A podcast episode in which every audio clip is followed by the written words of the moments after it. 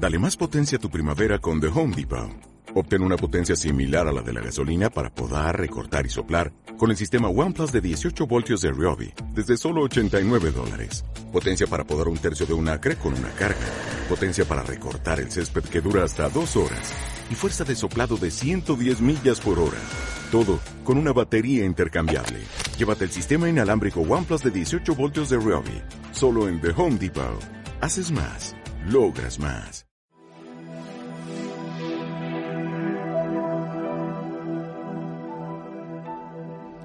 Paso a paso con Manuel Coeña en A tus pies, el programa de salud podológica en Radius. Radius, la radio de la Universidad de Sevilla. Comenzamos a dar pasos para mejorar la salud de tus pies en Radius, la radio de la Universidad de Sevilla. Hola, soy Manuel Coeña y ahora comienza el programa A tus pies en Radius, la radio de la Universidad de Sevilla.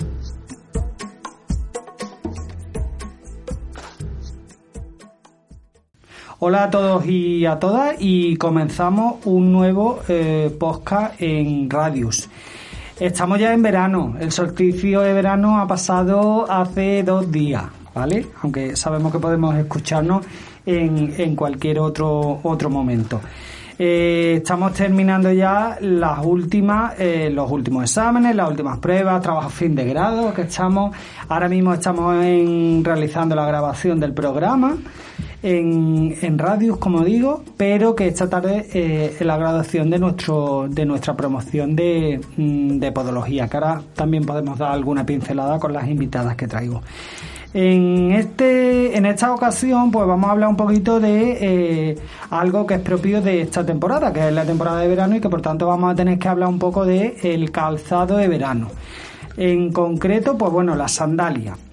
Y voy a intentar, o vamos a intentar, mejor dicho, pues dar una serie de consejos, recomendaciones, pues sobre todo para eh, saber qué tipo de calzado debemos utilizar y, bueno, pues algunas recomendaciones para determinado tipo de población, población diabética, población eh, en general, que, que, en ocasiones pues hacemos un paso de un calzado de invierno al de verano muy brusco y más ahora que en este caso pues venimos de una ola de calor, ¿verdad?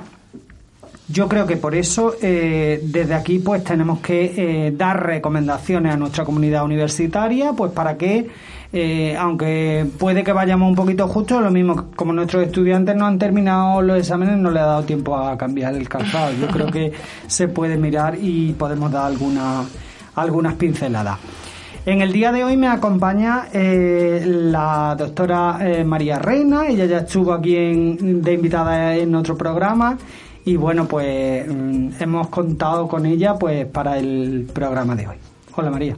Hola Manuel. Y nos acompaña la profesora Carmen Vázquez, que eh, bueno, pues también eh, teníamos ganas de que viniese por aquí, pues para que compartir el día y compartir la experiencia. Hola, Hola Manuel, encantada de estar aquí con vosotros. Paso a paso con Manuel Coeña en A tus pies, el programa de salud podológica en Radius. Radius, la radio de la Universidad de Sevilla. Comenzamos a dar pasos para mejorar la salud de tus pies en Radius, la radio de la Universidad de Sevilla. Bueno, pues si os parece, eh, vamos a comenzar ya con lo que es el, tema del calzado de verano, que es lo que hoy vamos a tratar. Eh, María, ¿cómo eh, crees o qué características mm, debe de tener ese calzado de verano? ¿Cómo debe ser ese calzado de verano? Bueno, pues el pie está diseñado para andar descalzo en un principio, pero claro, para andar descalzo por un terreno natural o irregular, en el asfalto, en la ciudad, pues necesitamos un calzado para que nos aísle del medio exterior. Entonces, eh, siempre cuando damos las recomendaciones, además yo doy este tema también en teoría a los alumnos y los pacientes siempre nos preguntan, pues, ¿qué, características tiene, el calzado? Siempre se dan unas características de calzado de invierno. Bueno, ¿y qué pasa en verano? Pues en verano tenemos que procurar que el calzado, aparte de aislar el terreno, de, o sea, el pie del terreno, pues también que el pie esté ventilado y que sea eh, transpirable. Eh, siempre se ha dicho un calzado de piel. Esto también está cambiando. No tiene por qué ser de piel, sino de piel, de tejidos naturales o tejidos que tengan unas características similares a la piel. Eh, siempre se dice que el calzado esté ajustado al pie, que tenga un sistema de ajuste, bien con velcro, con correas, para poder esos cambios de volúmenes que se dan cuando eh, sube la temperatura, pues ajustarlo. Y que la suela no sea ni muy fina ni muy plana. Se recomienda que tenga unos 5 milímetros para aislar el pie del suelo. Y también que eh, tenga un poquito de tacón, unos 2 o 3 centímetros de tacón para evitar esos problemas de sobrecarga del talón o facite plantar que es muy común en este en esta época del año. Bueno, está claro que cuando nos ponemos el calzado mm, descubierto, pues evidentemente la sensación es mucho mejor que, cuando llevamos el calzado apretado y sobre todo por lo que bien señalaba eh, María, pues la temperatura es mucho mayor, sobre todo en determinados sitios y se nota incluso cuando vamos por la calle, ¿verdad? Que es que esa temperatura, pues evidentemente la vamos acumulando a través del, de los pies. Eh, pero bueno, mm, yo creo que, aparte de esa sensación de frescor, que eso nos gusta a todos y a todas, eh, yo eh, pienso que esos pies que están al aire, que están expuestos, evidentemente pues pueden presentar eh, algún tipo de problema eh, que, que, pueden ser o debemos de tener precaución, ¿no, mami?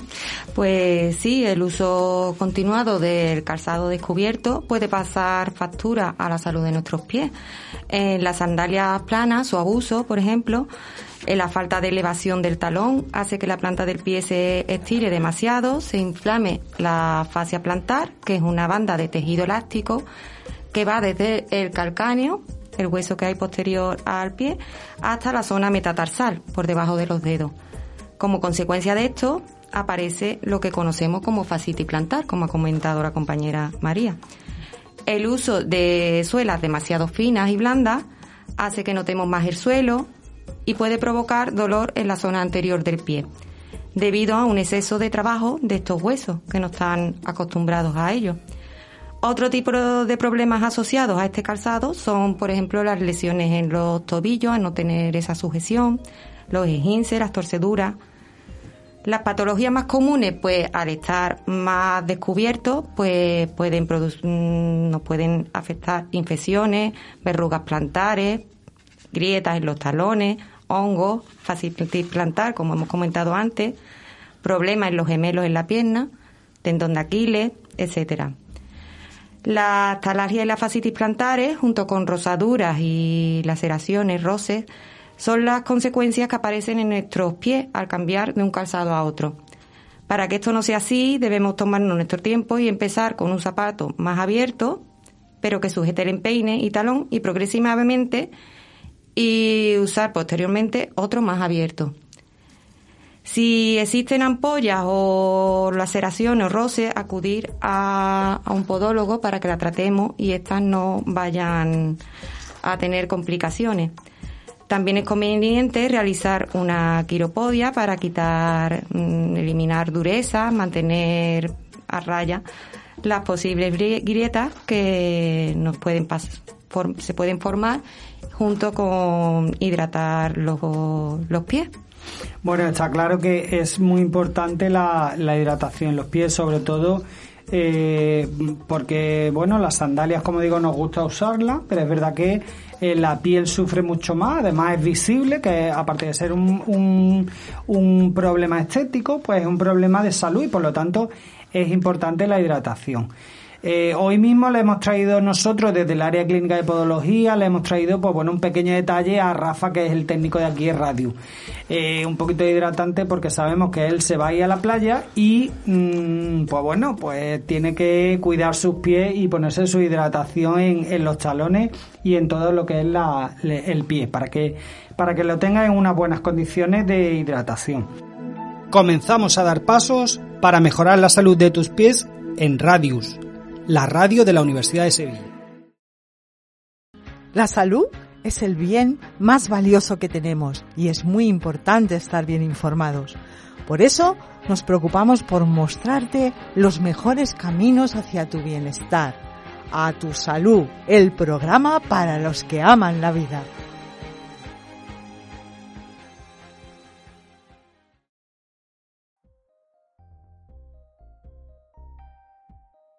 También me gustaría eh, hablar un poquito sobre el tema de las sandalias que se utilizan de un año para otro. Tenemos que recordar que, bueno, yo voy a poder utilizar las sandalias del año anterior siempre y cuando pues no encuentre desgaste en la suela, que es lo que me lo va a decir. Aunque mm, determinados tipos de sandalias, y hablo por cuestión personal, me eh, gustan más porque se ve el aspecto envejecido, pero hay que eh, controlar la, eh, lo que es la suela, que es lo que nos va a indicar si yo puedo volver a utilizar ese tipo, esa sandalia una temporada más. Por lo tanto, ¿qué pasa? utilizamos chancla, no utilizamos chancla y no me piséis, que llevo chancla. ¿Qué pasa? María. Eh, bueno, las chanclas, ese es un tema que también nos preguntan mucho en, consulta.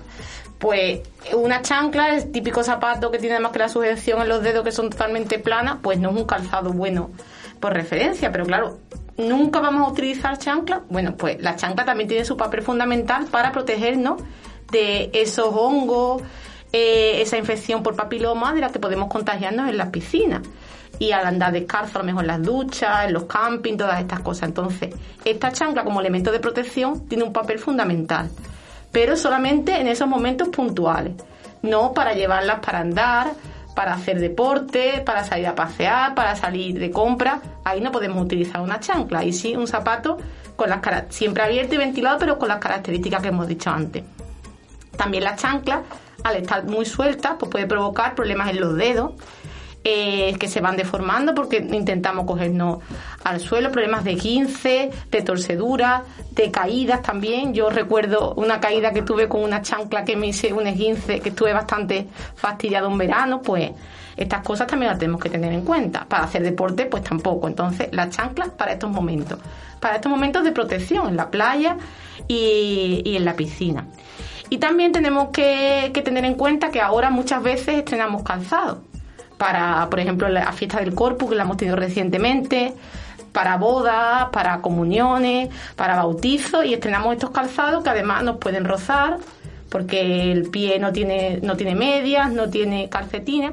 Entonces, pues siempre se recomienda que si vamos a entrenar un calzado, pues el uso sea progresivo, que nos lo pongamos unos días antes para después procurar que en esta boda pues no tengamos que volver antes porque nos hace daño el calzado.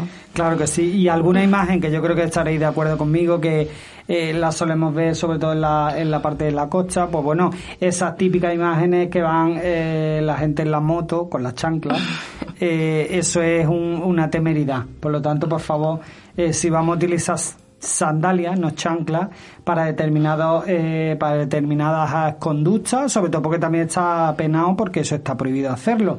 Pero bueno, que seamos un poquito conscientes que la playa nos la vamos a poner, como bien dice eh, María, para eh, cuando yo esté en las zonas de agua, cuando yo esté en la zona que incluso si voy a tomar algo, pero fuera eso no es el calzado más adecuado por problemas que podemos tener paso a paso con Manuel Coeña en A tus pies, el programa de salud podológica en Radius. Radius, la radio de la Universidad de Sevilla. Tendremos que tener en cuenta pues, unas recomendaciones eh, cuando se cuando se hace ese paso de calzado, ¿no, mami? Sí, porque pese a que el termómetro nos invita a descubrir los pies y llevarlos casi descalzo, como, que, comentado María, con las chanclas y, eso, pues nosotros recomendamos hacerlo siempre progresivamente, empezando con uno abierto, pero que nos sujete el empeine y el talón, y poco a poco pues ir pasando a un calzado más abierto. Es decir, no pasar directamente del cerrado al abierto a pesar de que haga calor. Como ya hemos dicho antes, mm, ha comentado la compañera, pues se debe usar tejidos naturales de tela o piel en contacto con la piel y así evitaremos también la sudoración excesiva. Eh, no utilizar calzado excesivamente plano para que no se cargue, como hemos comentado antes, eh, la fascia plantar, que tanto mm, dolor nos puede llegar a producir y tan pesado de tratar posteriormente revisar el estado de la suela del calzado de años anteriores mm, y en caso de que estén deterioradas, mm, deformadas, pues retirarla y renovarla por uno nuevo. Y siempre hay que tener especial cuidado en personas con diabetes, ya que estas personas deben revisarse los pies todos los días, eh, muchos de ellos tienen falta de sensibilidad, entonces no se dan cuenta que, le está apareciendo un roce o alguna herida. Eh, y al dejar de utilizar calcetines, pues pueden aparecer ampollas o heridas que en su caso pueden tener dificultades de cicatrización y esto derivar en úlceras y posteriormente hasta incluso amputación. Claro que sí, el tema de la diabetes, especialmente, bueno, las personas con diabetes, que es lo correcto decirlo, eh, mm, son, tienen que tener un especial cuidado, sobre todo porque estamos con el dedo, con el pie fuera y eh, fuera, quiero decir, fuera del calzado y evidentemente pues se ve más expuesto a cualquier tipo de herida y cualquier roce, ¿no, María? Eh, sí, como, como ha comentado mi compañera Carmen, pues claro, los diabetes, las personas con diabetes, siempre a todas las personas se les recomiendan eh, todas estas cosas que hemos dicho de las revisiones, del calzado, pero las personas con diabetes o con problemas de sensibilidad o de, o de circulación por otros motivos, también personas mayores, pues se le, se le hace una recomendación mucho más exhaustiva. Se deben de revisar todos los días los pies, porque cualquier herida, cualquier ampolla, por muy pequeña que, parezca, pues puede derivar en una, en una úlcera, que es una herida crónica que no cicatriza, que en los casos más graves puede derivar incluso en la amputación. Entonces, pues siempre se le aconseja eh, acudir al podólogo siempre que tenga alguna de, estas de estas afecciones para hacer una, una revisión y un tratamiento eh, y también pues intentar pues aislarse, por ejemplo, de como hemos dicho antes, las chanclas en, la, en las duchas o en las playas, en las piscinas, para no coger estas infecciones por, por hongos o por, o por virus.